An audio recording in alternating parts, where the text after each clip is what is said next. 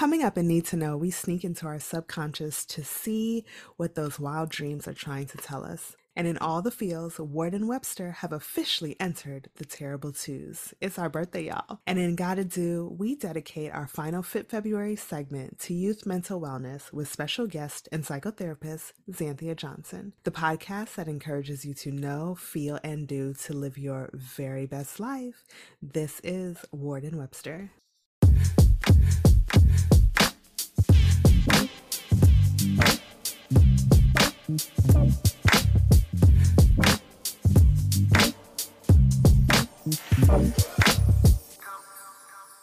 Happy anniversary. Where's my gift? No. I I am the gift. I came back. I am the gift. Hello, Bianca. How are you? I am delightful and always delicious. How are you? I think I'm great. I think for a third anniversary, I would prefer something made with your hands, like a southern jelly cake, um, a, a praline. Ooh, a beignet. Uh, uh, Mardi Gras was this week. Something. Ooh, you had so many options, and I I received nothing. I feel like as the one from Louisiana, and you're mentioning all of those southern things. Why aren't you why aren't you making those things? First of all, where is my jelly cake? You've been talking about jelly cakes for a minute. I don't even know what the hell that is. Ooh, it's run, so good. Run it's me my so jelly good. cake. run me my fucking jelly cake. It's so good. Long story short, it's basically just a yellow cake with instead of icing jelly, but it's so good. I know it sounds because the face you're making, you're like, that doesn't sound too good. That sounds like a me, sandwich it's not a jelly sandwich, it's a jelly cake. And it's real, it's a real thing. You know what? I'm gonna find a recipe and post it to our social media. And if you're on your good behavior, I might ask my good, good stepmother, Gloria, to make us one. Aunt Shirley don't make jelly cakes. You don't want nothing out of her oven. She don't know how nothing. she can't say, she can't say, let's bake. So no, she can send you a daily bread, but she can't make a bread. Come on, daily bread. That's what I do need though.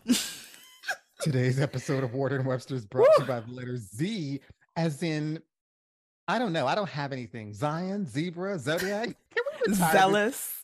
As an anniversary gift to ourselves, can this be the last letter? No.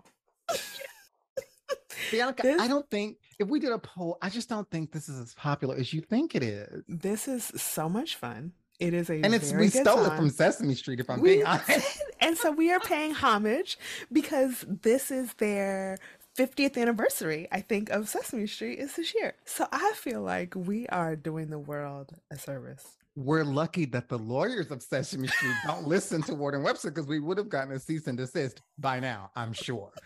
But whatever. I I think Wonders getting please get into these mentions. I think it's time to let this go. But even if we don't let it go, it's your turn. So I'm just gonna it, sit here exactly. for the next 26 weeks and pretend like I don't care.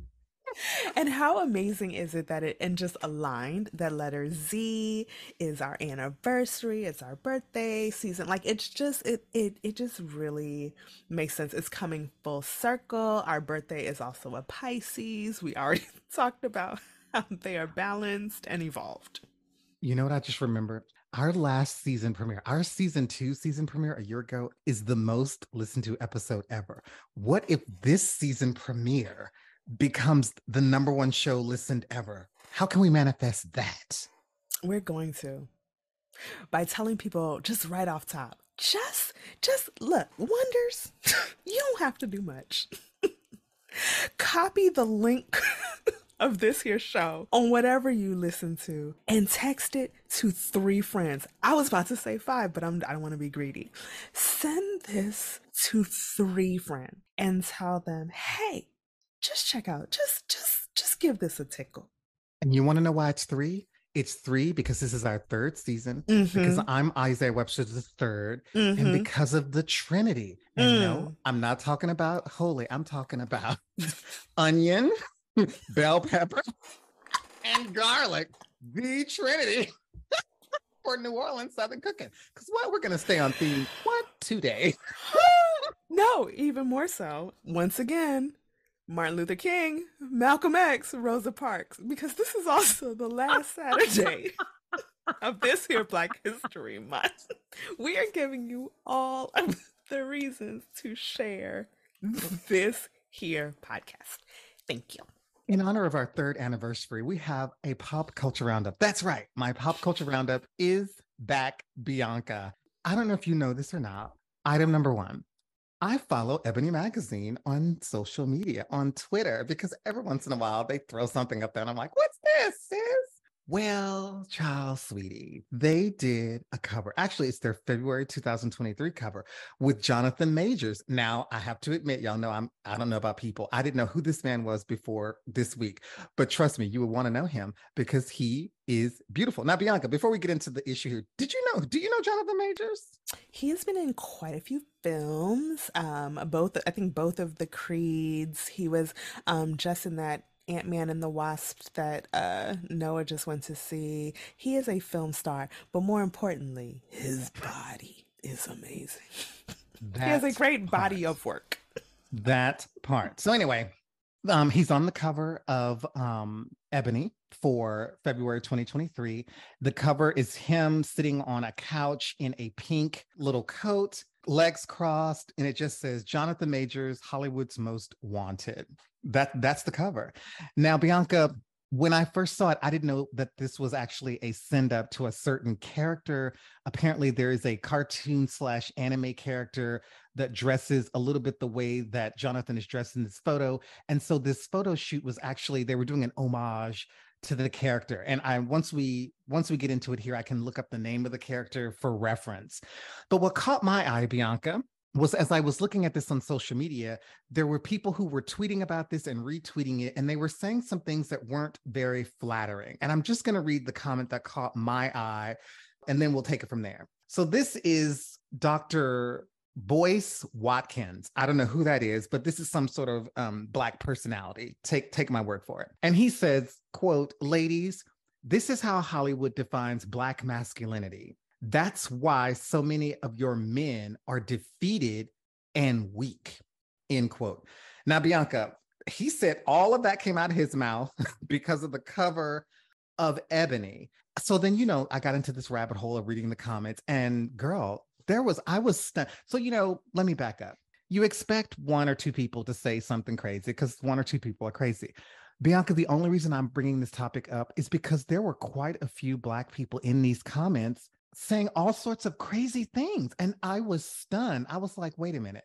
Is this what we really need to be debating right now? Is the ebony cover and how it's doing something against masculinity? First of all, this is a magazine cover. That's that's all it is. And second of all, this is Ebony magazine. So whatever you want to say about Hollywood and what Hollywood may be doing about our masculinity, I don't think anyone can say that Ebony represents Hollywood, quote unquote.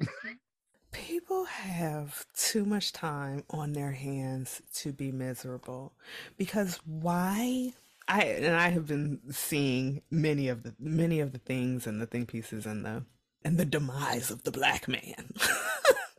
because because he's on the cover of a magazine looking gorgeous by the way. And he was on the cover of their um this isn't his first ebony thing because he did like a digital spread.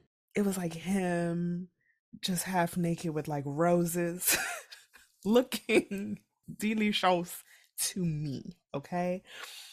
But why is it that we are so quick to talk about the emasculating of, of of black men in this way. And i feel like this is this feels new. This feels because again we had prince and pumps okay?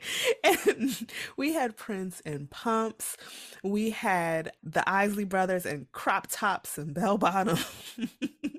We had rick james rick jamesing okay? And nobody was then like uh, some of your musical faves were out here eh, giving quote unquote very feminine attire but nobody was saying then that they were you know, we were emasculating them and they were not men and just all of this bullshit. What really annoyed me, Bianca, is that it was couched in the idea that this isn't the Vogue cover, this is the Ebony cover. Like, how dare Ebony do this? Like, the, the subtext of the comments was that they would expect this on Vogue, but they don't expect this sort of thing to be on ebony. That's that was the subtext of a lot of the comments that I read. And there was even people saying that his legs were crossed in a feminine way. And I was like, so wait, so now so now black men aren't allowed to cross their legs? Make it make sense. we have so much more as black people to worry about. Wait until they find out that I'm sucking dick over here. they're gonna really, they're gonna really be shocked. Don't tell them, Isaiah. Please don't. Tell them. I just, Bianca, it took me back to my childhood where in the black community there were all these rigid nonsense rules about what black men could and could not do. You can't wear pink, it can't be frilly, you can't cross your legs, they have to be squared. Like that is fuckery and foolishness. And for us to even be wasting black men are literally getting gunned down in the American streets. And to think that we have any time at all to be debating amongst ourselves about an ebony cover. Because let's be clear, Bianca, ain't a single white person concerned about the ebony cover or talking about it. So this debate is solely within Black communities. Black communities are now debating the ebony cover and what it says about masculinity.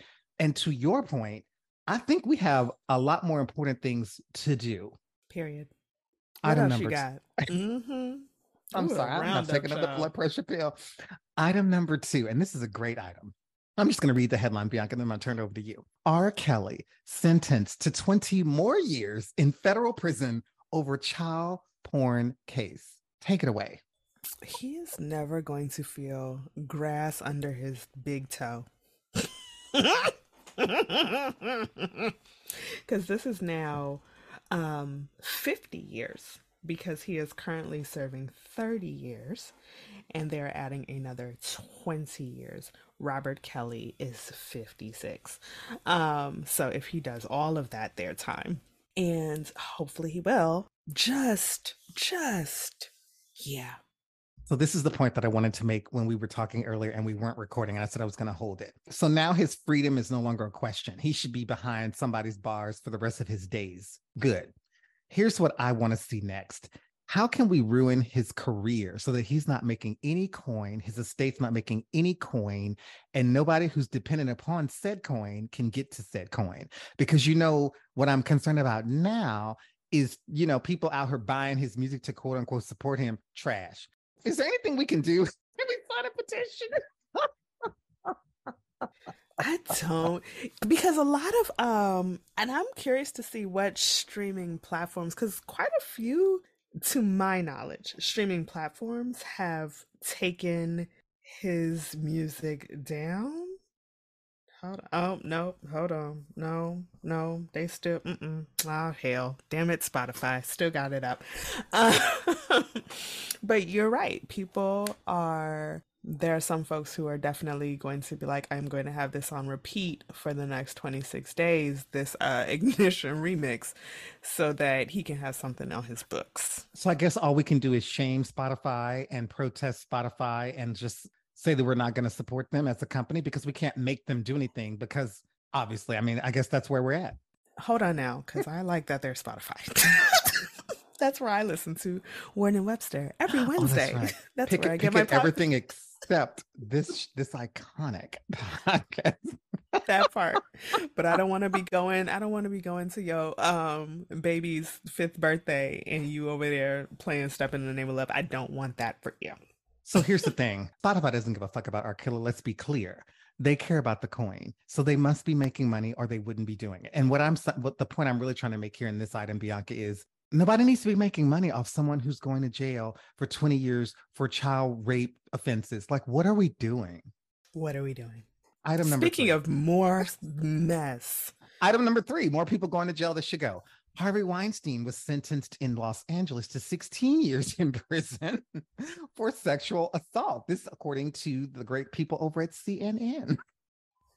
He is already serving a 23 year prison sentence and another 16 years on top of that. Yes, put him under the jail. You know what? I have no sympathy. And I'm sorry if it sounds like I'm I have too much glee in in these last two items, but I have no sympathy, Bianca, for powerful men using their influence and power over pe- over the least among us, women, children, all the rest. There's no excuse for that.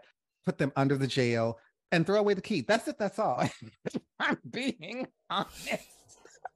Done and done. In this week's Need to Know, the Ward and Webster Better You Book Club continues with a discussion and review of Dream Dictionary, an A to Z guide to dream symbols and psychology by Eric Ackroyd, published in 2020. I'm just going to go ahead and say, Bianca, that I loved this book.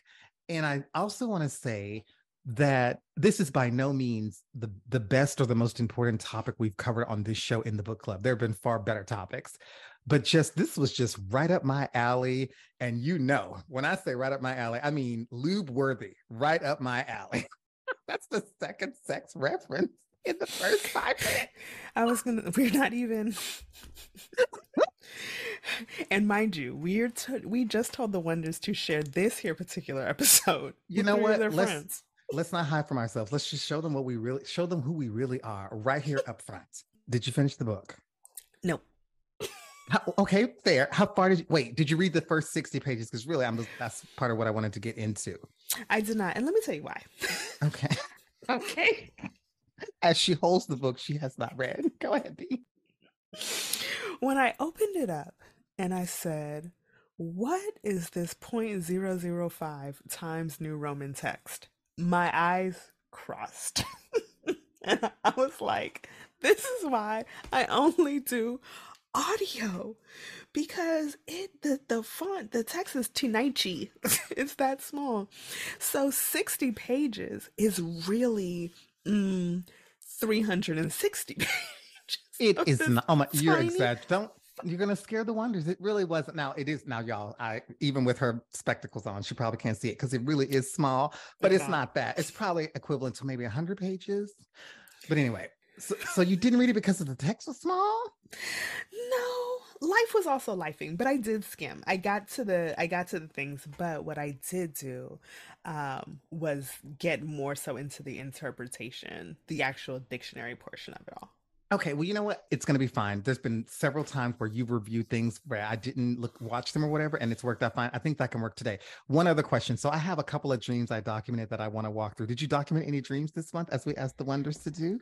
I did, and I actually documented a dream that I had last night that included one of our coworkers, and it was very weird. Carry can you tell me the coworker? Because I like to shame people. No. Carry on. Carry on.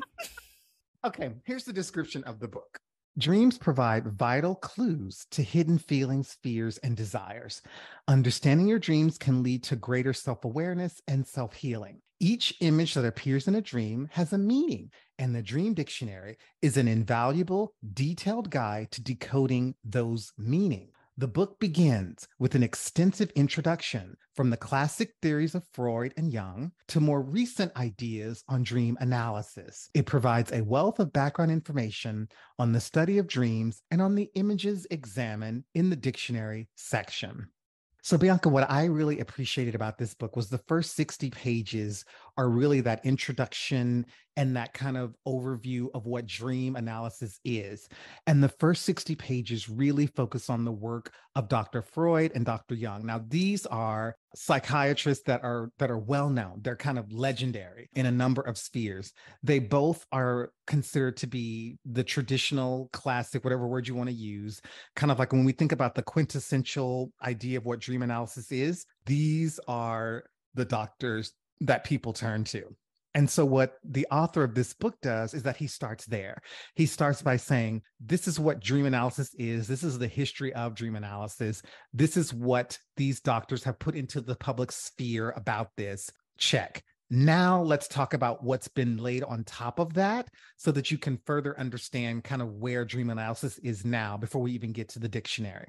So, the total book is just over 300 pages. 310 pages is the is the entire book. But the first 60 pages is that overview and then after those first 60 pages is the dictionary. So bianca what i would say to the wonders you don't really need to read the dictionary cover to cover. You can just use the dictionary to look up the symbols from your dreams that you want to define. Now, for the past month, as you all know, I've been asking you to document your dreams. And so, if you've done that, if you've been documenting your dreams for the last month, what you can do is use the dictionary in this book to look up what those dreams mean. And what I really like about this book, Bianca, is that it doesn't define your dreams for you, it lays out how dream analysis works. It gives you the pros and the cons. It gives you some of the definitions of the symbols, and then you have to draw your own conclusions. And really, that's the essence of it. And that's why I like the book so much. I'm going to get into uh, Freud on dreams and Jung on dreams here in a second. Anything you wanted to say or clarify before I get into that? So, one of the things that I did um, that I never thought of. So even in the very beginning of the book, and we talk about documenting your dreams, so it is always, um, even though I might keep pen and paper by the bed or my phone, so that I could kind of just create some notes because I want to try to capture everything or as much as possible. But it literally says instead of writing, you can make a voice recording unless you have a sleeping partner whom you would rather not waken. I don't know why it never dawned on me to like record the thing. that makes so much more sense. That's I mean, such a 2023 way to do it. We've done it the old fashioned way, writing shit down. Because as I'm writing it down, like I'm forgetting things. Like if I were to just pick up my phone and hit record and just be like, I was at this place, this happened, this person was there, you know, I feel like that'd be so simple. So shame on me. But I feel like the husband would be like, girl, what the hell are you doing? Well, even though we didn't think about that on the front end, that's it doesn't stop anyone from doing that now. They could still mm-hmm. approach it that way. And you know, um, you're gonna dream forever. So do it starting tonight. That part. When you dream about that gift you're gonna give me. On page 15. I just want to read what it says about Dr. Freud here. I'm just going to read a paragraph or so to give the wonders an idea of how Eric Ackroyd sets up this uh, overview of the study of Freud first and then um, Jung Next, I'm reading on page 15 of the book, Bianca. This is under Freud on Dreams. Sigmund Freud and Carl Jung represent strongly contrasting approaches to dream interpretation. Some would say that Freud offers a more superficial or more blinkered approach, and Jung a more profound mode of interpretation. Personally, though, I share this view to some extent. I think there's a great deal to be learned from both these men, and both should be taken account of precisely because they are so different from each other. And so, right off the bat, he's setting up this kind of verses, if you will. Like one guy sees it this way, the other guy sees it that way. And here's what I took away from that. It'll come as no surprise, Bianca, to you and to the wonders that Dr. Freud, the biggest criticism about him is that he thought everything was about sex. Everything was either about your sex or your parents or you wanting to have sex with your parents. Like it, it was all about one of them.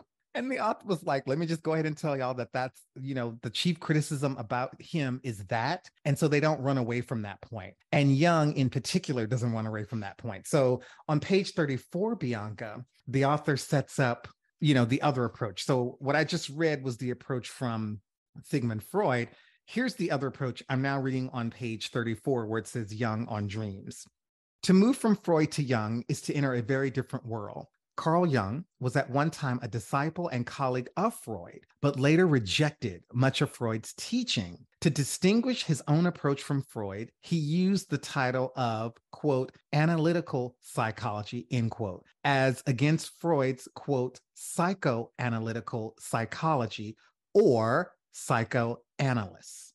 Some of you will find Jung more to your liking, others Freud. What I recommend, however, is that you keep an open mind and see which approach fits you and your dreams better.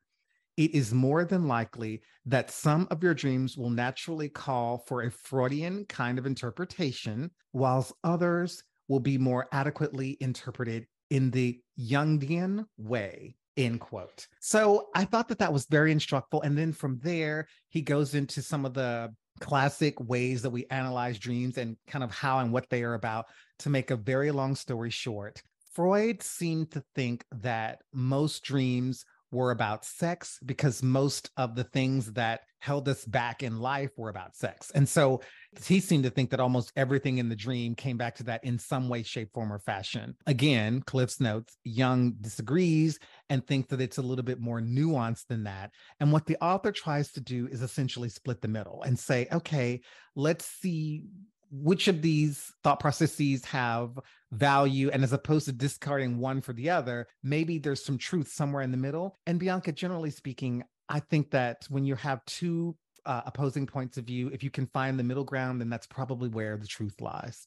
Agreed.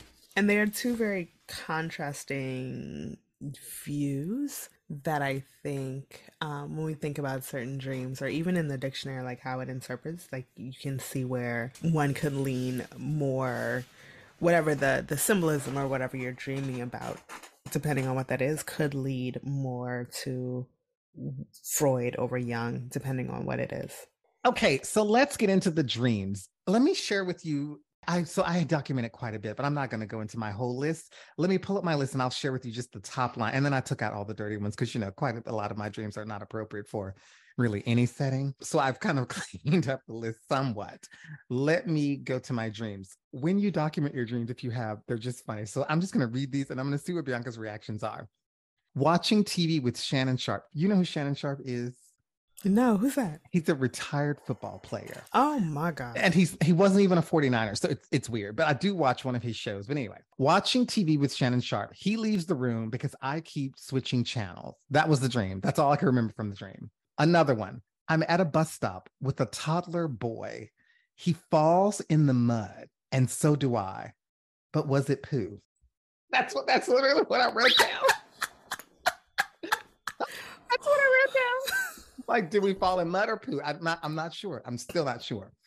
And then the last one, and then the last one was this is crazy. Singing Islands in the Stream with a coworker. Okay. Which coworker? I can't say.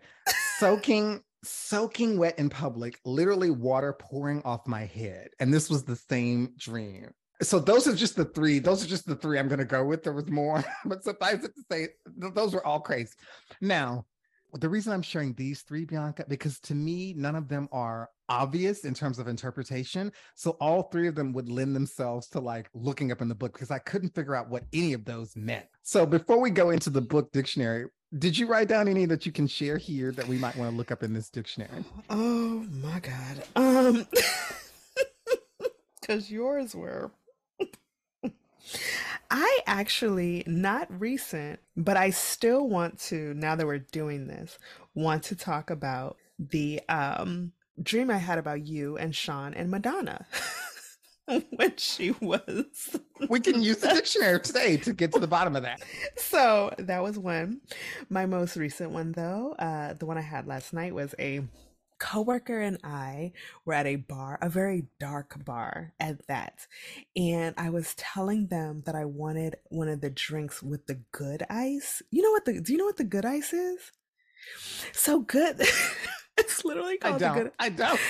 The good ice is the hospital ice, where it's those little round pellets that kind of um they kind of dissolve differently in your mouth. They have it at like Sonic um and the hospital, but it's literally known as the good ice. okay, I don't call it the good ice, but I know what you're talking about. And yes, it is it's high quality frozen water. it is high quality frozen water. So we're in this bar, and behind the bar, the bartender is like using a machine that has the good ice. So I asked for a drink with the good ice and I got um, vodka and pineapple juice. Why can I remember that? Because I can taste it. It was very weird. So that's a second one. And then a third one, I'm always mindful of anytime I have a dream where I am driving in a car because cars are supposed to represent your body. But I am driving in a car using my GPS coming from the airport, trying to get to a park to see Noah's one of Noah's teachers. And I am like in and out of traffic, getting lost, trying to get to this park just to see this man. I do not know why. he was in my dream. I'm gonna leave it there because some of the other ones might not be appropriate. But I did also have my reoccurring dream where I try to go back to where I try to go back to high school and they don't let me in. Okay, So this is a good point. Maybe we can talk about some of the drawbacks of this book. So my first dream was about a celebrity, it was about television, it was about changing channels. When I looked in the dictionary, there wasn't an entry for celebrity and there wasn't an entry for television. So before we even do that, you had mentioned to me off recording that you had you had had another dictionary and you felt like it was better than this one. You want to just share with the wonders a little bit about why you said that if it isn't obvious already. so I actually have a few I actually have a few dream dictionaries that I've kind of collected for a long time because I love this, but same issue. So I started with wanting to look up um, my reoccurring high school dream because I've been having that dream for years. High school isn't in there, school isn't in there, class isn't in there, building isn't in there. Like there was just so many things where I was like, okay, what if I don't call it this? What if I call it this? And so that became very difficult in this book. So I was like, oh, well, I have another dictionary I can use. Or dreamdictionary.org. there are now websites. There's so many websites. So I would eh, say that it is good that if there is a website or two. Same with with the dream dictionaries. I have a few because sometimes I like to compare what isn't in one might be in another, or what does this one say versus that one. So similar to again to the websites, like if there are a few different resources you use, or hey, let's let's take it to church. If King James version is not your preference, what does the message say? options. okay, so I'm, i kept looking as you were talking. So they didn't have celebrity, but they do have an entry for famous people. So maybe okay. that's the other thing. You just have to look for for synonyms. So I'm going to repeat my dream before we before I read the dictionary. I'm watching TV with Shannon Sharpe. He is a famous retired football player. He leaves the room that he and I are watching television in, and he left the room because he was frustrated with me changing the channels. That's all I remember. Here's what the dictionary says about famous people, and there's three entries, Bianca. I'm on page 170. If some public figure or celebrity appears in a dream, the person may be there to express something about you or someone close to you. Number two, the famous per- person may represent what you would like to be this may correspond to your shadow self, the other side of your personality that is still buried in your subconscious. If so, it means you can incorporate into your conscious life those desired qualities that you see in the famous person because they are already present in you. And third, Alternatively, what the famous person represents may be a part of your personality or behavior patterns that you have refused to acknowledge. For example, aggressiveness our will to dominate. A couple of things about Shannon Sharpe. So Shannon Sharpe has this um, talk show on TV where he talks about football and basketball and all the rest. And I watch his show. So it's not unusual that he would be in a dream because he's one of like the TV people that I watch and listen to. And we were watching TV together. So I guess that's not at that big of a stretch because I watch him on TV all the time. So that we're watching TV together in the dream. Maybe we're watching his fucking show. I don't know. What I just read from the dictionary, I don't really know that there's anything about him that I necessarily want to emulate per se. Anyway, let's get into you and me and Madonna and um, Sean. That was such a good dream. that was such a good dream. Um, so then where would I even start with that? Because once again, there was no classroom. There was no Did you look up teacher? I looked up look teacher. Up... There's no okay. teacher because I was school also not there. Friends. We were friends of yours. Did you look up friends? I I could probably look up friends. Okay. Did you look up Madonna? she would probably be in there, child. Probably. Okay, friend, companion. Let's just, yeah, we'll just do this one. If in your dream you have a friend or companion of the same sex as yourself, he or she may symbolize your alter ego or shadow, which consists of those aspects of your personality that you have so far neglected or repressed. Even in real life, we may project onto other people some of the content of our own unconscious, repressed sadism, for instance, or other inferiority complex. Okay, I'm sorry, I should skip that one. Okay. If the friend slash companion in the dream is of the opposite sex, which is more relevant here, he or she may represent the animus and the anima. The anima is the feminine side of the male psyche, the animus is the masculine side of the female psyche. Acknowledgement of this contrasexual element in the psyche and its assistance in tackling life's tasks are essential for the personal wholeness. What the hell does that mean? Again, this book was a lot, so then I will go to dreamdictionary.com or .org. But drinking so i was trying to um i was trying to find um something related to the the bar dream that i was having with our coworker drinking is in the dictionary so it's on 154 if you're drinking this usually this will usually mean your unconscious is offering you something which, if accepted, will improve the quality of your life. If you do not in the dream accept the drink, make sure you do on the next occasion or relive the dream, only this time taking the drink and swallowing it. It is this way you may come to identify what it is that is being offered.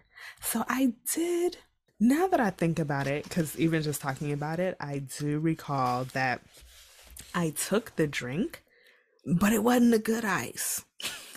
and I remember saying, but I want the good ice. Ice is in the dream.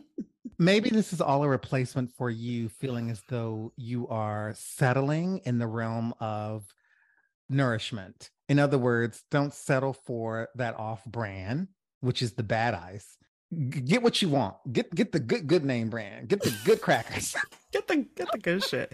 It says ice uh, ice may be a symbol of sexual frigid frigidity. this is Dr. Freud talking. I cannot. Carry on.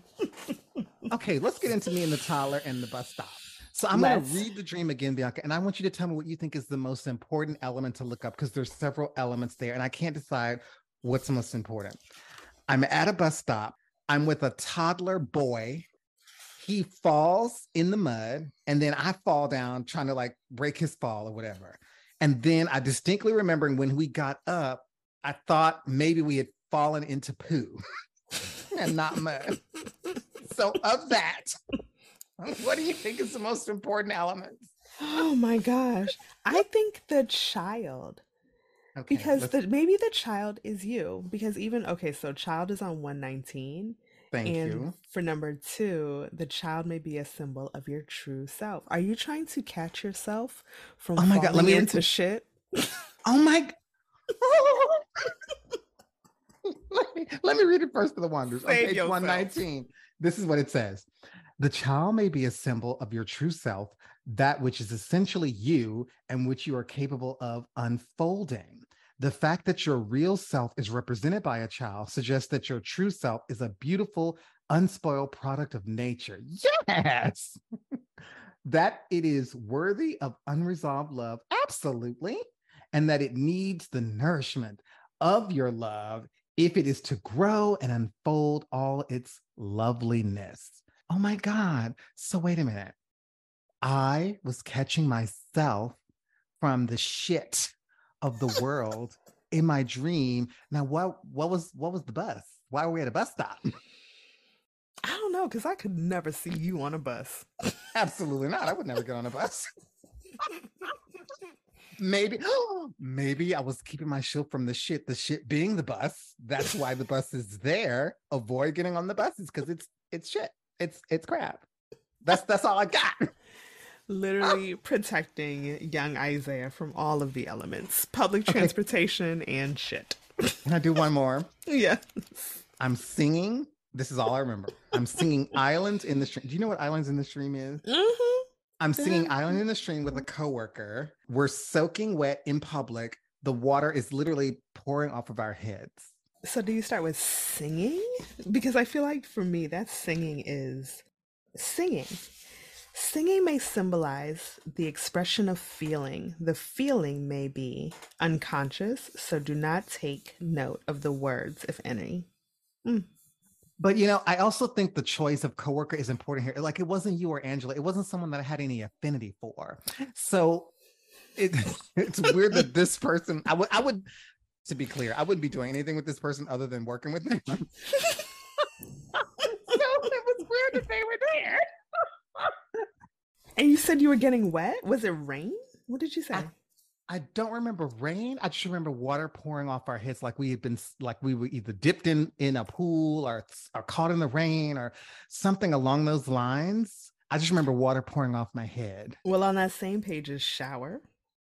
oh, okay. A shower may symbolize refreshment, the giving of new life or new joy in life. Perhaps there's a period of personal growth ahead with your coworker. Good night. Who should read this book? That's it. That's all. Woo! I honestly don't know, Bianca. I had so much fun with this book, but you didn't. And it's rare that we're so divergent in our takes on the book. I, look, I haven't read a ton of dream dictionaries. I think this may be the second one, and the first one was so long ago, I barely remember it.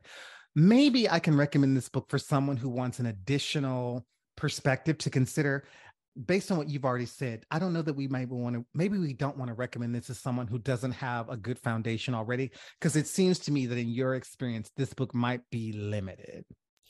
I think it's, I, I think it's actually both. I think it's limited, but also very complex because I even think in some of the the interpretations, I don't know, maybe it's just my fifth grade reading level, but I was like, huh, what? Um, so I think it is a good resources. Again, I I am definitely of the belief of writing dreams down. Um, I really, I really honestly do think there is a lot to unpack and uncover in the dreams that we have. I'm I am wholeheartedly into dream interpretation and I think that this could be one of many resources. Like there's just a lot of options out there. This wouldn't necessarily be my first go to. But I did like, although I didn't read it all, I did like the introduction. So the background, kind of the science of it, the Freud versus Jung aspect, I think is a nice way to kind of set the stage of why do this and and how we got here. We didn't ask the author, so we really don't know. Do you think that having him on would have changed our perspective of this book? Sure. I think, and I say that because I think, um, I think anytime we have an author on, mm-hmm. there is a new understanding, a new appreciation for the, the word choices, how they got to where they got to, etc. I would be curious to know more about who Eric Ackroyd is, just their own kind of biography. Like, why are they yeah. Are they a leader in dream interpretation? Like who are they? Like how did yeah. Yeah and this first was first published in 1993 so it's been around for a while and it continues to be republished so i guess there's some some benefits. Um, Wonders, let us know what you thought if you read the book, if you have dreams that you want us to interpret, and if you if you feel like the book unlocked any of your dreams, we would love to know that. We'll have a Wonderism segment at some point coming up soon, and that would be a great if you can share with us how this book helped you to unlock while you were singing in the rain with your coworkers. We would love, love, love, love to hear it. In this week's All the Feels, we celebrate our second anniversary by exploring the terrible twos of this iconic podcast. This podcast is officially a toddler. It is, we're talking a lot about kids today. it is officially a toddler. It is uh, learning how to hold its head up efficiently and walk around. it's, it's also tearing up shit. Yes. And to clarify, because I confused myself a bit ago, this is the first episode of season three, and our seasons are, are a full year. So we've actually completed two full years of shows. So we are now at the very end of our second year, the very first episode of the third year. So we've completed two full years. So if we were two full years into a life, would we we'd still be in diapers, right? When do when do kids come out of diapers? Probably, yeah, yeah, yeah. We'd still be in diapers. How um, long? Do, wait, wait. I'm navigating sorry. poo. I've never had children. How long do they wear the diapers? Because that feels like a long time. about they start to transition about two and a half, maybe. Three. You changed diapers for two and a half years. Well, then they move on to pull-ups, so they're oh, no, no, like no, no. See, that's diapers. a reason not to have any children. But anyway, that's neither here nor there. that's neither here nor there. February twenty first, two thousand twenty one, is when it started, Bianca, and I think it's important to remind the Wonders we started this here in the middle of a global pandemic. We weren't even sure if we were going to make it. And that is not even a joke. In at the beginning of 2021, there weren't no there weren't no shots. We were literally wiping down groceries and staying indoors. Literally Clorox wipes on the boxes of Eggo waffles. Okay, we I was wiping down way. every goddamn can that crosses threshold. Yeah, a long way. And why do they call them terrible twos again? You're a parent, so you can tell us. I think I know, but I just want to be clear. So it's usually when they really just start to tear shit up, the tantrums happen. But I well, if I were to poll all of my parent friends or people who are child adjacent and ask them which is worst, two or three, they would say three. The three-nagers, as we call them, is a horrible time. they have more words, more opinions, more more no's, more tantrums, more things. And they have more mobility. Exactly. To tear shit up. three is tough. It's a three is tough. So I don't even believe it's the terrible twos anymore. I think that's just what people kind of know it as because three is I would never, I would never want to go back to three years old with either of those uh of those their children. But you know, you bring up a good point that we started in the midst of a global pandemic. What a time. Even I just think back to us even talking about getting our own vaccine on the shows and getting the shots and side effects and not and yeah just all of the things that have happened since we since we started this here podcast what has been so we have some we have three things here in the arc that you put in the arc that we wanted to discuss about the terrible twos. The first one is the hardest thing about doing a podcast and i can go 1st mm-hmm. so we made the decision early on to do a weekly show and we could have gone in a lot of different directions. Some shows you know do weekly then they take a break or they go on hiatus and we up to this point we haven't done that. And we could change our mind tomorrow but right now we're giving y'all some new content every week what i had to get comfortable with bianca is that when you do a show every week some are better than others let's just let's just be honest and you know i wanted every show when i first started i was like every show is going to be a 10 bianca and i are going to put out a great show every week not to say that we don't have good shows every week, but y'all, let's be honest. Every show's not a 10. Sometimes you get a nine and a half. But you know what? There's not much difference between nine and a half and a 10. Trust me, you can't feel the difference.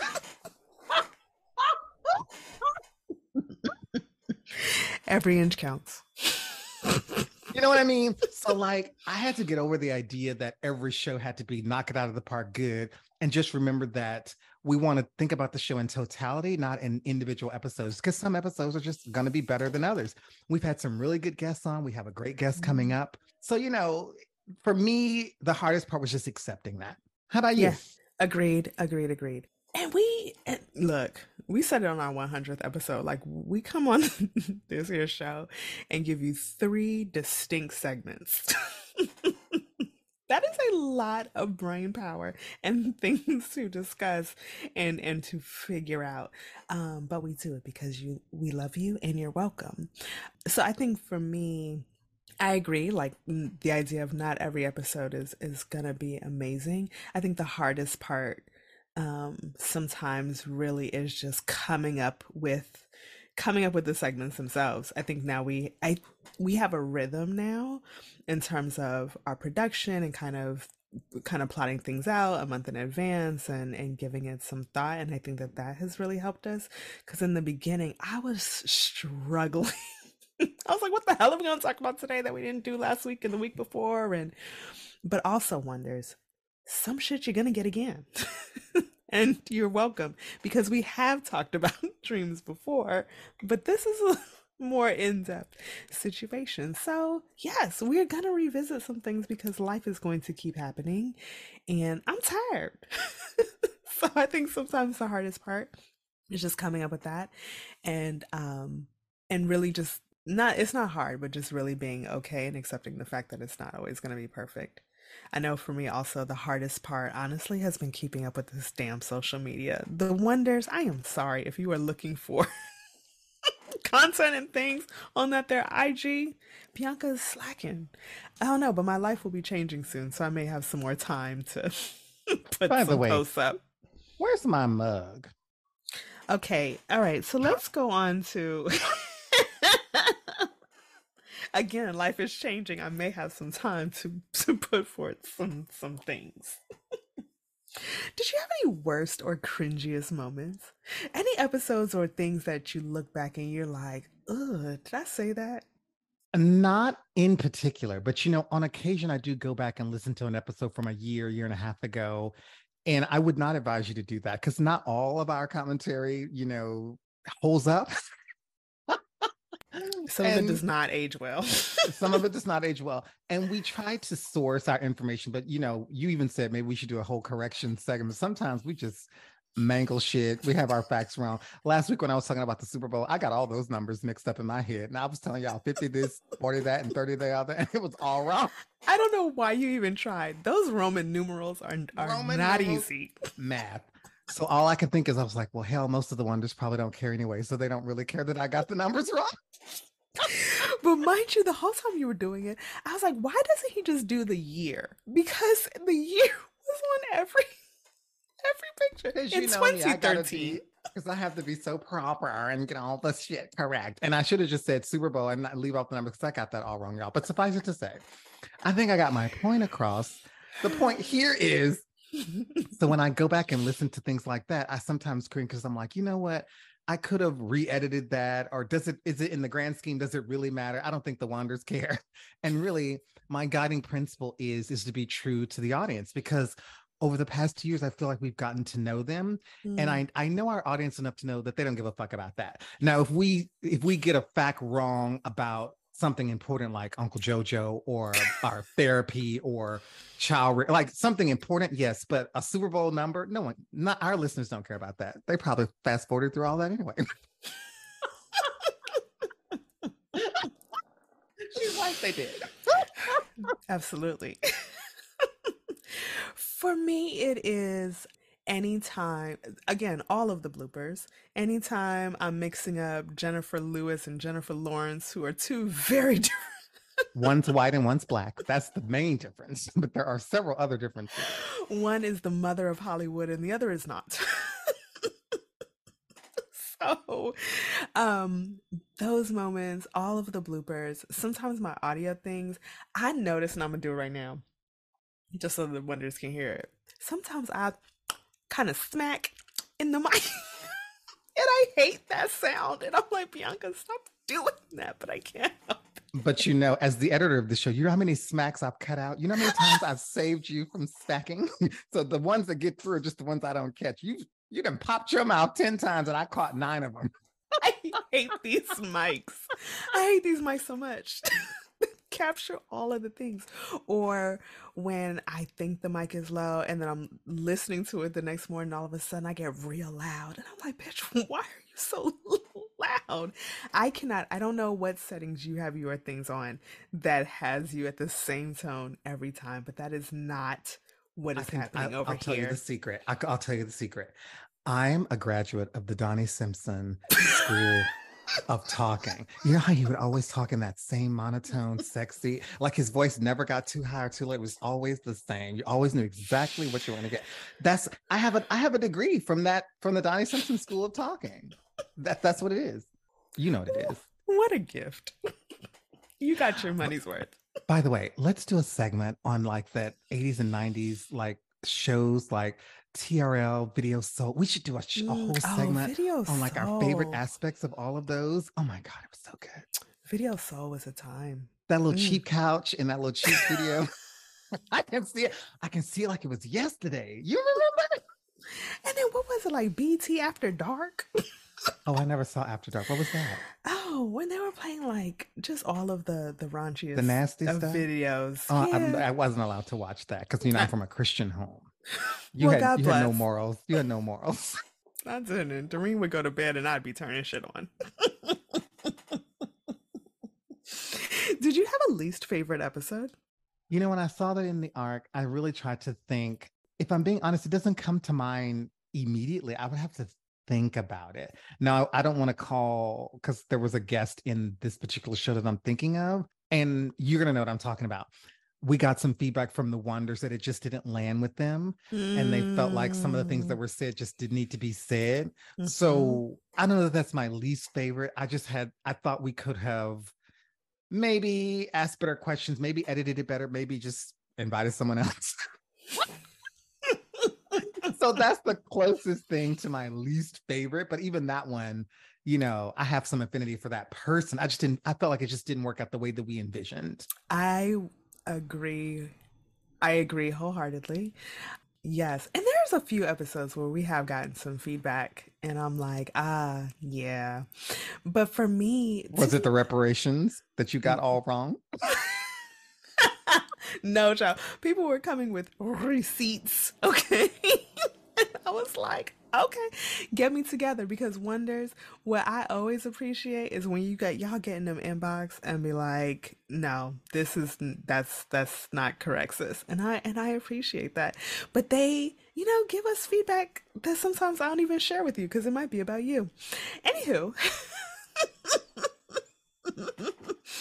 I think not necessarily my least favorite, but my cringiest episode, I think for me, is probably the pilot episode. Not even just the audio situation, but it is one of those. I tell people like when when people are like, "Oh, you have a podcast," and I'm like, "Yes, you should listen, not to the pilot, but just start where you want to." I felt nervous and discombobulated and just all over the place. And you had the three questions. Okay, I can be honest here. I don't think I read the arc that you sent over. so when it was like three questions, what the hell is he talking about? So it was a lot of like ad libbing and coming up with shit off the fly. So not my favorite, but it's it kicked us off to over a hundred episodes later. I'm gonna tell you why I like the pilot. Hmm. Um, I would have preferred that your audio be turned on. so that Shut part. up. but the growth and your willingness to be vulnerable and open with your audience from that moment to today is like night and day. So I actually encourage people to like listen to where you started and where you are now and it's like it's you're the same person. I can I can vouch. It's the same woman, but your the the Bianca that you've been willing to show here has completely changed. I would agree 100%. I don't know at what episode I was like, well, fuck it. they gonna get what they gonna get. I don't know. I don't know when that I don't know when that happened. But I was just listening to um so you know I listened to the read and they just had their 10 year anniversary show. And a few weeks ago I listened to like their pilot episode or their second episode and it sounded talk about growth. they sound nothing the way they do now. Like it's just very different. But, you know, I probably started listening, I think I'm probably like four years in. So I, I wasn't hip to it 10 years ago but just to look back and so i think whenever we get to however many years we get to people might also look listen to that pilot episode and be like ooh child y'all came a long way i have one that's not here in the that maybe we can uh, add if you don't mind what show would you tell the Wonders to go back and listen to? We're, we're two years in. What's the one show they need to go back and make sure they listen to? Oh, good question. Um, oh, so many. But recently, I have gotten a lot of feedback on the Blackity Black Black show that we just did. And so, probably that one. I would say, yeah, like if you want to be more recent, start there. Or anything in Orgasmic October. You're so What would you so silly. What, um, show would so you recommend? I still think that the Zodiac episode just I think that for people that are trying to understand me and where I'm coming from, that show just kind of centers it all. Go listen to that. The Madonna episode, it goes without saying. Come to Jesus. Great, great show where we talked about religion and faith and I think both of us were very forthcoming in that show. That was very good too. So those are three shows actually that I would recommend to people if you haven't listened to to give it a try. But you know, you can't go wrong. There's there's so many gems, so many gems in there. Also, Is it mess? Our poly questions. That is one of my show of the year from last year. That is one mess? of my favorites. and I would also say any although we just talked about how one particular episode wasn't great but i feel like any episode where we have uh, guests on i always re- i always tell people to to go back and listen to those too because we've just had some really great people and i think when we have guests on like that's also where we shine. So just different perspectives. What a time. Happy birthday to us in this week's Gotta Do, we are wrapping up Fit February with the amazing psychotherapist and founder of Urban Playology, Xanthia Johnson. Hey, Fran. Hey, Bianca. So, I am I am honored to have you on the show to have this conversation to just one it's been a very long time I think since we have been in each other's sphere so this feels really great. It is amazing to have you on. How are you feeling today? Well, I'm grateful to have an opportunity to talk with you and Isaiah a bit about the kiddos, the young loves, and everything surrounding that group and yeah. have fun doing it. I love it. I love it. So I was thinking about when you and I were texting about having you on the show, and I was getting really excited and probably like texting in all caps because I have no um, behavior. so, if you don't know, we've been doing this series called Fit February, where we've just been talking about different aspects of our wellness all month. And we don't often spend a whole lot of time focused on youth. And as a mother of some youths, and especially I talk a lot about mental health.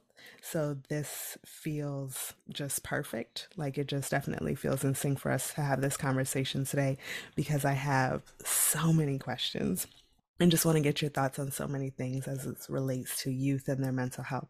But before we even get there, um, tell us about yourself, who you are, what you do, and your why. I'm Xanthia Johnson. I'm the owner and CEO of Urban Playology. We are a boutique private practice in Washington, D.C., and we work primarily with Black women and marginalized groups and allies to help massage the trauma that they've been dealing with. Majority of the folks that make their way to us are doing quite well in life. Uh, they just need a little bit of support uh, to get back out there in the game of life and with confidence. And so we don't hold anyone hostage. You know, once they're ready to fly, we say, fly, fly away, um, but come back if you need to connect with us once a member of our family, always. Um, my training is in play therapy. I became a registered play therapist supervisor, which is the highest credential uh, recognized through the Association for Play Therapy. And uh, since then, I've had all kinds of integrative training and you know around healing. So yoga therapy sound bath healing. We primarily utilize creative expressive arts therapies creative arts therapies because when people are talking about their pain they stay from the neck up. The, the only way to really heal pain is to move it through the body. And so even harnessing expectations from with new clients you know that listen you know we will talk we will also hum. We will sing. You will move. You will make art to be invited to make art. We have to move the hurt through the body. So that's what we do. That is so um amazing and beautiful and literally the idea of moving it through the body because I think of a lot of times when I am sad or I'm angry, like where I feel that in my body, where it shoulders, jaw, neck, back, all of the things. And sometimes I think you're right. Sometimes talking about it just isn't enough. Um, but you had a, there's a quote on your website that moved me where you said, I need to be the kind of therapist I wanted to see. I have to be the therapist I'd want uh, want loved ones to be able to see. Don't nobody want no whack therapist. Period. I want no whack ass therapist. that part. oh, Done. You know, I mean, I think that therapists, we get into this work because we want to help. We also do have to take care of our own mental health. And we have to take care of our own mental health in individual and supported silos. We cannot use the, the suffering of others, of our clients, to run away from our own trauma. We cannot be trying to fix them because there's there's nothing to be fixed about them even even the most wounded is still has a high level of resilience mean black people we we've been resilient for however long i mean come on i think that therapists have a wonderful opportunity to do parallel work with clients in a way that leaves more room for the client to really have the journey that they deserve to have you know so over talking clients uh, telling them giving them advice weighing in on things they haven't even asked us about, bass in the voice. I mean, I just don't understand that. You know, and you know, as an instructor, clinical instructor at Trinity in the graduate program, you know, a lot of my students uh, went on to do have gone on to do great things because that's what I expected them to do. That it really was a shock for them to see how much their fantasy of being there of being a therapist was so different from what it actually is. If you're a therapist, if you're a bomb ass therapist, you should be able to sit with a client for 50 minutes in silence if that's what the client want to do. I love then it. Fix your face, keep your face all fixed. I love it 100%. So, Xanthia, welcome. It's nice to meet you. I'm meeting you for the first time, and it's a shame that this is a podcast, not a television show. So, for the wonders, she has on this amazing camel colored hat that's wide and beautiful. She has on a pair of frames better than any that Bianca's ever placed on her face. She's just oh, looking no. great. My frames are Bianca's frames. Petty is his love language. So just carry on. so, so Xanthia, that was my way of saying you look great and welcome. I was perusing your website and I, I appreciate that you started with um, a little bit about your background and what your organization does. But for folks that are completely unfamiliar, like myself, talk to us a little bit about how you use creative expression and play in your work, only because I feel like for a lot of folks that might sound foreign. Sure. So, play therapy is a modality, it's a systematic modality that allows trained professionals, professionals who are trained in play therapy, to provide a level of treatment for for clients that is very unconscious okay? And so we typically use play therapy uh, you know i want to make sure that people understand that this is for the for the generation. So children take to it because play is their work. Play is their work. They use miniatures sand trays. We use puppets I utilized a form of therapy, a play therapy, which was very child centered. So, really following the child's lead. With adults, it may have been a bit more directive. It's more more directive, particularly if we're considering maybe like a sand tray experiential. And so, in sand tray, for example, there are archetypes and miniatures that are placed in a sandbox, and it's uh, waist high and it has hypoallergenic sand inside of it. And people can create a story with the miniatures in the sand. On the surface, this sounds pretty immature, I think, to some people, but there's something really powerful about what gets unearthed. It, it taps into that part of the nervous system, into our neurobiology that helps us create more meaningful connections between our experiences and our beliefs and our values you know? So for example if a person puts you know a hippo in the middle of the sand tray you know it might say mm, that hippo was right there in the middle of the sand tray look at that hippo. And then the client may say something like yep she is overwhelmed. She is by herself.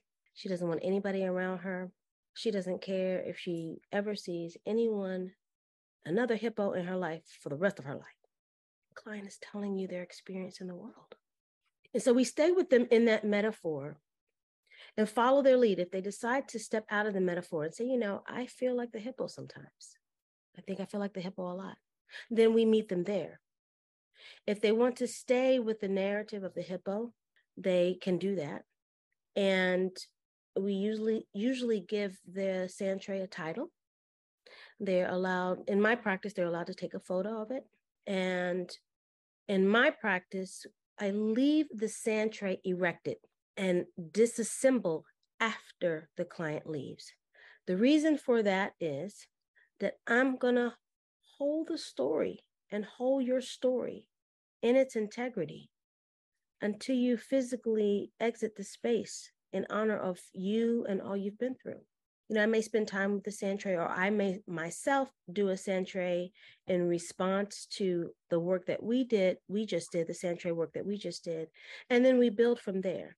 Uh, people have lots of physical responses to that projection and and to having that witness, that trained witness, that therapist there. So I've ha- I have extensive training in in sand tray therapy too, and big part of that training is doing your own sand tray work. So I have boohooed over my own sand trays a million times, healing tears. Sometimes I just have to pause to cut to to yeah to take it all in because I had never heard of sand tray therapy before, and so now I am even more curious in terms of what that looks like for um, adults. Play therapy, I am I'm more familiar with and and fascinated by because even as you say, like for children, that is their work to watch. Um, my kids are eight and ten, and I think about watching them, especially when they were smaller, play and create these stories and or these drawings of how they were experiencing the world. I was like, aha, just that alone sometimes was telling me about the kind of experience they were having and the kind of mama I was being. So, noted. So, let's talk a little bit um, specifically about youth, right? About the the work that you do and then also how how's the best way to engage youth in in therapy either as um, a response to something that we know is going on or I don't know, preventative or because me personally, I feel like therapy is for everybody. like there is something that um, that we can gain from just having that that space, that that safe space. Um, but what does that look like, and how do we go about that for for young people? Well, what's interesting is that the new generations of youth know exactly what therapy is, and they're pretty attuned to whether they feel like it's something that they need. The majority of the youth that make their way to urban playology identify us as their providers. They say, listen, mom, dad, you know, parent, auntie, can you please schedule an appointment for me with this person? So they are very clear, you know, about what therapy is. I think you know so i think that's one set of of individuals young people. And then i think there's another group of individual of, of young loves as i call youth who would benefit from therapy that they're still carrying around a lot of the stigma attached to what it means to go to therapy. I want it to be said here therapy is not for people who are going quote unquote crazy. I have to say quote unquote crazy the way i would say quote unquote normal because normal, quote unquote normal, is only a setting on the dryer, okay? So for youth who need our support but are carrying around the stigma, uh, dealing with the stigma, I think that's when parents and caregivers can really step in and help dismantle some of the stigma that is attached with seeking support. If you have enough wherewithal to seek support, that means you are ready to fight for your life. You have tried any and everything you know to try, and you're w- ready to have some support. So, the youth that make their way to our practice, they get to lead the way. A lot of the work is working with parents to help build their allyship around therapy. You know, if I meet with your young love for 50 minutes and then on the car ride home, you all have a situation that 50 minutes of healing has just been unraveled in one felt swoop.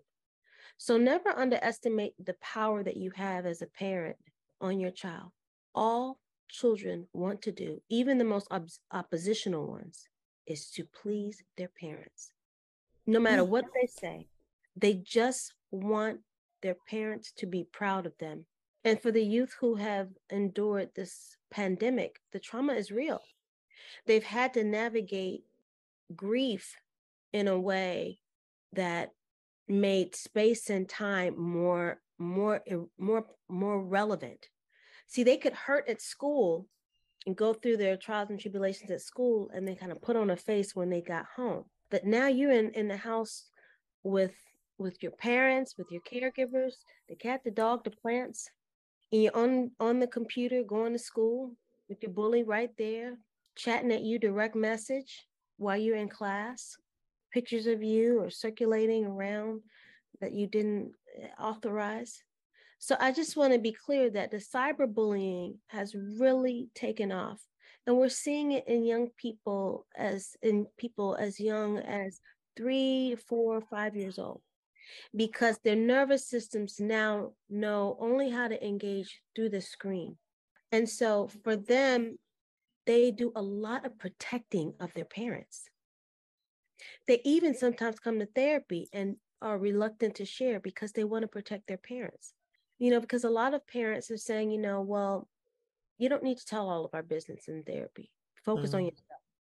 And so it can sometimes create a level of ambivalence for young people, you know, about what to share and exactly how to heal, how to u- how to utilize the space while also to taking care of their parents. Kids come to therapy to take care of their parents say more on that because I think that's very interesting and I don't think I've thought it that way. Every young person, if every young person's goal in life is to please their parents, when they go to therapy, the goal is to help reduce their parents' concerns for them. Mm. As a parent, you are the center of their universe. You're in their dreams, you're everywhere in them and they pick up on things. They know when you're sad. They know when you haven't eaten. They know when you're arguing. They know when you're smoking a cigarette out back near the trash can. So then, how do we, especially as parents, how do we help to ensure or to let our children know that therapy is for them and not to please us? Like, I think we we see and we you know i am very candid on this show. So so we see and we we recognize um, as a parent something that might be going on with our child and therefore we take the steps to to seek out support right? But how do we tell them or let them know that it's not for us so to speak but because we love them and we want them to be okay does that make sense? Yes. We have to meet them where they are. Mm. hmm We have to meet them where they are. We have to acknowledge how much they worry about us. Sometimes the behavior is due to worrying about the parent. Whew, I'm unpacking that in therapy now. so... Unpack, unpack. Yes. Act like. Erica said it. Yeah. And I I am I like what you said about stigma and the fact that especially this generation of kids are are seeking out the therapy, like seeking you out. I think that's that's amazing that whole shift. We talk very openly about therapy in my home. No one knows every other Friday at 7 a.m. when I'm going out to the car, he'll be like, You going to talk to your therapist? Yes, I am. we normalize it here, right? And so um I because I I I know that I never want him to think or or my daughter to think that seeking out professional help or going to therapy is something that is taboo or there's quote unquote something wrong with them or what have you. Um but everything you said about this also this pandemic has I mean it's changed adults and and kids and um in a way that how do we even begin to heal from that? I think it's really hard as a parent. We have to work on building a nervous system to tolerate instances where our children reject us. Babies are cute, but they reject the hell out of you. Kids reject the hell out of you. I don't want that. Oh, I don't like that, mommy. You got big teeth. They say things, they do things. And it's just like, I really didn't ask you that, but okay, just, you know. So it's really widening our container as adults to tolerate the impromptu experiences that we have with our kids you know to be able to check in and say you know what's going on with me you know what's happening with me? What what am i feeling in my body right now? And then to be able to shift to what does my young person what does this child need? And parenting this is going to be very offensive to some. It is a form of loving narcissism. Say more. As a parent we have hopes and dreams for our kids. It's very clear. And we take a lot personally. Young people are trying to tell us something. If our containers as adults are right sized, we'll be able to hear what they're trying to tell us. That if that tape starts playing, shit, you get more than I get than I got when I was at your age. You know, I would have gotten popped in the mouth for that. You know, I think she really does deserve a big, uh, you know, an ass whooping. You know, I haven't spanked her yet, but I'm really thinking about it all of that is because you're experiencing rejection from your kid and they're trying to use their behavior to tell you what's going on with them you know? So i am in no way shape or form saying that you should let your child run around before helen keller without eh, before annie potts because we know helen keller was a mess before annie potts stepped on the scene. I'm not saying that. I'm saying that as a parent you get to be lovingly nosy lovingly nosy find a way to make them tell you every damn thing. Ooh, that part. You know what? As you're speaking, I so I had my next question teed up for you, and then you said the last two minutes. Now I have five different questions. I could go in five different directions.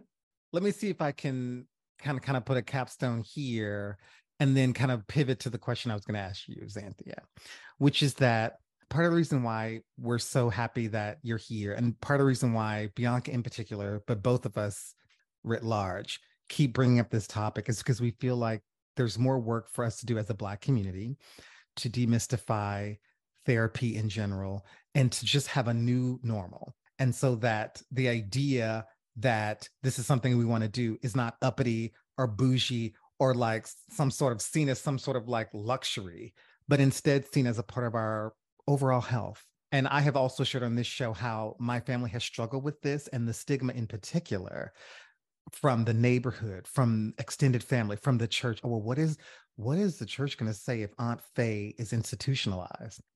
And even at a young age, I was thinking to myself, why is that even a consideration? The only thing that should be a consideration is her well-being. And if someone if somebody feels some sort of way, that's not that's not Aunt Faye. Why do we even care?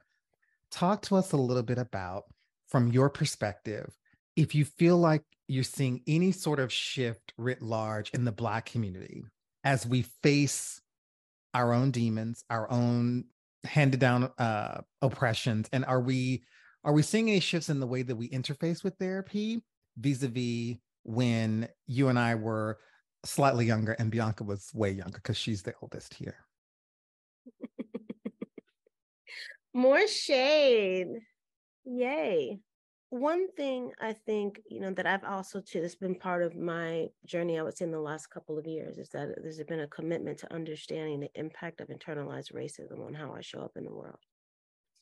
I thought I knew and I thought I understood, but I didn't know anything.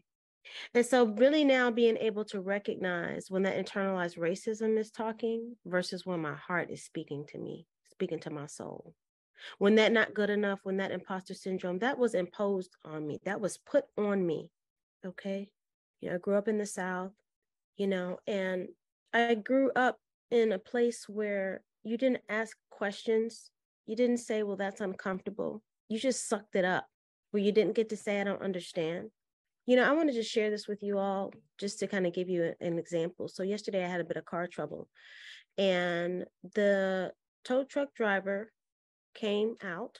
My car had to be towed to my home. I lie to you not. He looks at me and he says, Do you have anybody who can pick you up? And I said, No, sir. You know, we're in the middle of nowhere. You know, I'm just not comfortable having you in my truck anymore, you know. And I said, Really? He was non black. I said, Even if I'm wearing a mask?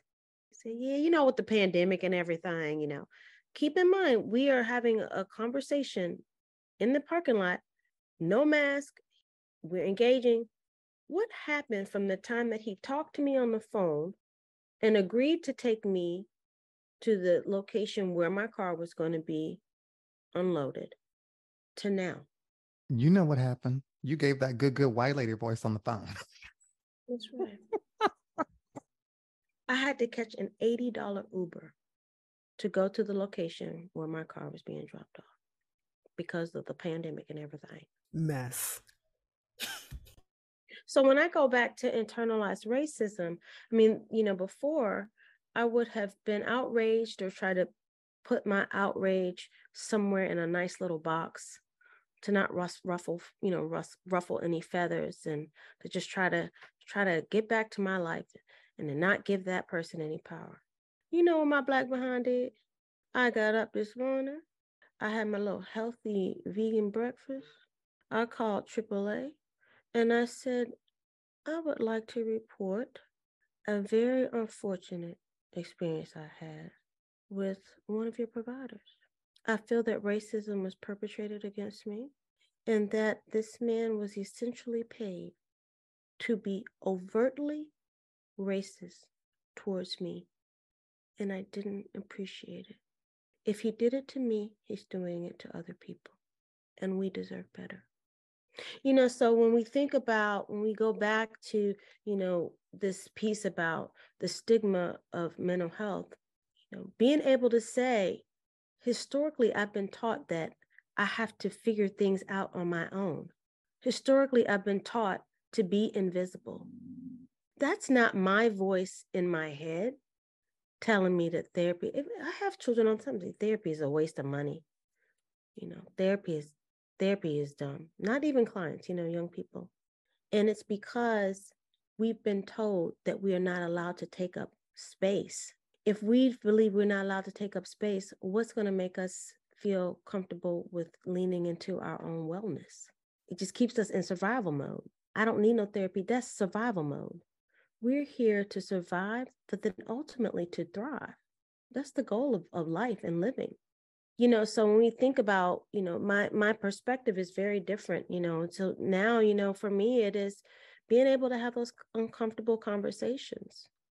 Being willing to say you know i just want to let you know that this was an uncomfortable exchange for me and i think that i deserved a bit more than this and i'll have to figure out the next steps for how to advocate for myself a bit better. I just wanted to let you know though. 100% and thank you for sharing. So much of that hit home, particularly when you talk about our worthiness to take up space and to lean into our own wellness. I mean, we could do we could we could have you back and talk uh, really a whole segment just on that because you do listen to this show i know you're very familiar with what i'm going to ask you next which is resources books podcasts for the other wonders where do you want to direct them if they need to learn more about this topic to learn more about the work that you do to just become more versed in in this in this space? So there are a couple of resources that i will share and send get to you all. Of course my website is www.urbanplayology.com Uh, I also, too, am a co founder of the Compassionate Anti Racism Project, where we help white people leverage their privilege to be a voice for the voiceless. And so these are white people who are ready to do work and meaningful work for the kids in their lives, for the for their family members. They just want to do better. And that's an experiential offering that we have. I will also to share there is a wonderful poem by Kahlil Gibran. He is originally from from Lebanon and spent some time in Boston. He has a poem that is entitled "On Children," where he talks about the boundaries between children and their parents, the real boundaries between children and their parents, the loving boundaries between children and their parents. There is also an article about white supremacy in the office. And it was the first article that I read where I got to see oh, perfectionism. I borrowed that from white people because in the village where my people grew up, everything counted. There was no perfectionism. There was beauty with flaws. They didn't even have the word flaw in some of the other languages. Oh, the written word is more important than the spoken word. Oh, that was passed down to me from white people. So it was the first place where I got to really start doing this really tough work. And it, it hasn't been easy, but it's definitely been worthwhile. I also too have a couple of other resources that I'll share with you all that you can share with your folks that are there's a there is a yoga class for young people. It's the only one that I know in in Maryland, taught by a black instructor. I want to make sure that everybody understands. I'm all for the marginalized community and I'm all for allies. Okay? And I don't have, you know, I have love in my heart for all. I have patience in my heart for all. But I'm fighting for my life. I plan to be here for a long time. And I have to learn how to say what I have been taught not to say. There's a theory called the self silencing theory. I'll share that with you all as well. And it's a theory that describes what happens to people of color, Black people, when we're in compromising situations. We have been taught to self silence. And the medical conditions that are, man- are most manifested from that above heart heart disease diabetes and stroke is binge eating the number one killer for us. You know so i'll share about that. And i have there is a, a blog on our website about parent allyship as related to the therapeutic experience. And so it's just a guide for parents to navigate some of the some of the you know the journey of of being a parent with a child that's in therapy um, you have to participate as therapy as you know in the therapy the more you participate the better your child gets. I also too am going to share breathe which is a space for black people that we meet. We i am a facilitator of one of four of five facilitators. It is a free space that meets on wednesdays at noon once a month on the i think it's the third wednesday of the month. You register and come to zoom and we have a meditation and we have a structured program to that meets meet for an hour where we support each other around themes of about community and finding our own voices in the world. I also too have an article there's an article that i was quoted in about how important it is for adults to have fun. As people of color we put fun last. We actually have to bring it find a way to put it higher up on the on the list for us. It helps relax the nervous system so that we can utilize that prefrontal cortex of the brain to figure out the things that are hard. Thank you. I have a I have a besides your manifesting dopeness t-shirt, which is one of my favorites. Um, I have a, a sweatshirt that says Black Joy is Revolutionary and I wore it recently in like I think I was in Target. I was somewhere and this this um elder, this black man, he was like, Yes, that's why I'm joyful all the time. I was like, Yes, and go have fun. because it it you're right, we we put it last for a variety for a variety of reasons. Um, but what does it look like when we center fun and we center joy and healing? Um, in our life. Just, yeah. It doesn't have to be a large over, like a big overture. Like if you're washing your hands at the sink, that soap feels good on your hands. Mm. Enjoy that soap on your hands. Look at your hands getting all clean. It doesn't have to be some grand overture. It's the things mm-hmm. that we overlook oftentimes. You know, you eat that, t- put your, you know, sink your teeth into that food that you just made. You like your own food. Come on now. Come on, somebody. Yes. You know, stomp your foot You know, so it, it doesn't have to be a big overture, just something that you're willing to acknowledge. And because we are looking, we are so goal driven in the world, we we skip over some of the most wonderful things that are happening in our lives and folding right before our eyes. And sing. the doors of the church are now open. you have been um you've been amazing. I am just uh honored to know you all of these years. And I am uh, grateful for the work that you are doing and the the experience and the healing that you're doing in our community. So thank you, thank you, thank you. And more importantly, thank you for coming on. Go ahead. Let your kids know that you love them mm. and don't follow it up with an insult or a criticism. Okay? let your kid know that you love them and let them know something that you appreciate about them. And drop the mic, surprise them with surprise them with praise and encouragement every day. You can be extra with it. I shall. Yes, and yes. Because these kids know mommy is their hype man. So, but I think that that is so important because it felt good when I received it from my mother whenever it came, you know? So thank you. That is, ooh, that's a and word. Thank you to everybody who's a parent. It is the hardest effing job in the world. Like, why do parents not get paid like a billion dollars a month? A month. Because it that's how much hard. it costs to also raise them. Mm-hmm. so you matter as a parent and sometimes we have to recognize that we we we're not always going to get that recognition in the ways that we're expecting it from the kids But i just want you to know that as a black woman i appreciate everything that you do everything that you do for your kiddos and it it is going to work out it's all going to work out in the end it's going to work out in your favor better than you ever could have imagined thank you i was i received that thank you xanthia johnson urban playology. Amazing, amazing, amazing, amazing. Thank you so much for joining us. Thanks for having me. Keep up the great work, Ward and Webster. Y'all are on your way. Thank you so much. You are in the first episode of season three, so we appreciate you being here and keep listening. And it's so nice to meet you. And I can't wait to see what you wear next time you come on. Mm, exactly. we'll definitely be styling and profiling just for y'all. Hey, love it. Bye, darling. Thank you.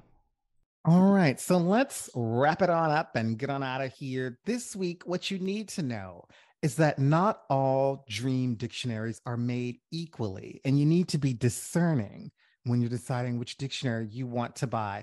And maybe you don't need to buy one at all. You could just use your good old Twitter machine. I'm sorry, your good old Google machine and just call it a day. Save $15. That's what you need to know. What you got to feel is some love and affinity for us because this is our anniversary, the beginning of season three. Send us gifts to our homes. Bianca's going to send me something Southern. And what you got to do is remember that Fit February was a thing. This was our last Fit February um, segment, what you got to do is visit Urban Playology to learn more about Xanthia's organization and really consider whether or not it is going to be right for you, your children, your family. Bianca, before we move any further, how did you feel about Fit February, not only today's edition, but the whole series? I think it was I think it was cute. I think it was cute. Definitely again, things in threes. So having three series a year feels manageable. So maybe we'll bring it back next year. Um, plan ahead, do some different things, kind of sprinkle some stuff. But I think we've had some really, um, we had great guests and great content as always. Thank you to um, Amari on hypnotherapy. That was a good episode too. Um, Xanthia Johnson, thank you, thank you, thank you for giving us an opportunity to get in touch with our own inner child. So, a gift. Maybe I should have asked her about my dream, and maybe you she could have helped me. Damn it, missed opportunity. anyway, advertise with us. Reach out to us via email at wardandwebster at gmail.com to learn how you can advertise on this iconic show and visit our website at wardandwebster.com every Saturday morning for new episodes. And if you need to write that down, it's wardandwebster.com. it's not. Or wherever you listen to podcasts, including Spotify. New mugs coming soon under merch. It's gonna happen. I'm gonna manifest it. Please do. I I beg your pardon? Please do. You promised me a mug. Carry on. Can you close out now? it's been like 12 hours. I am Isaiah Mugless Webster. I am Bianca, booked and busy Ward. Thank you for listening. and we're out.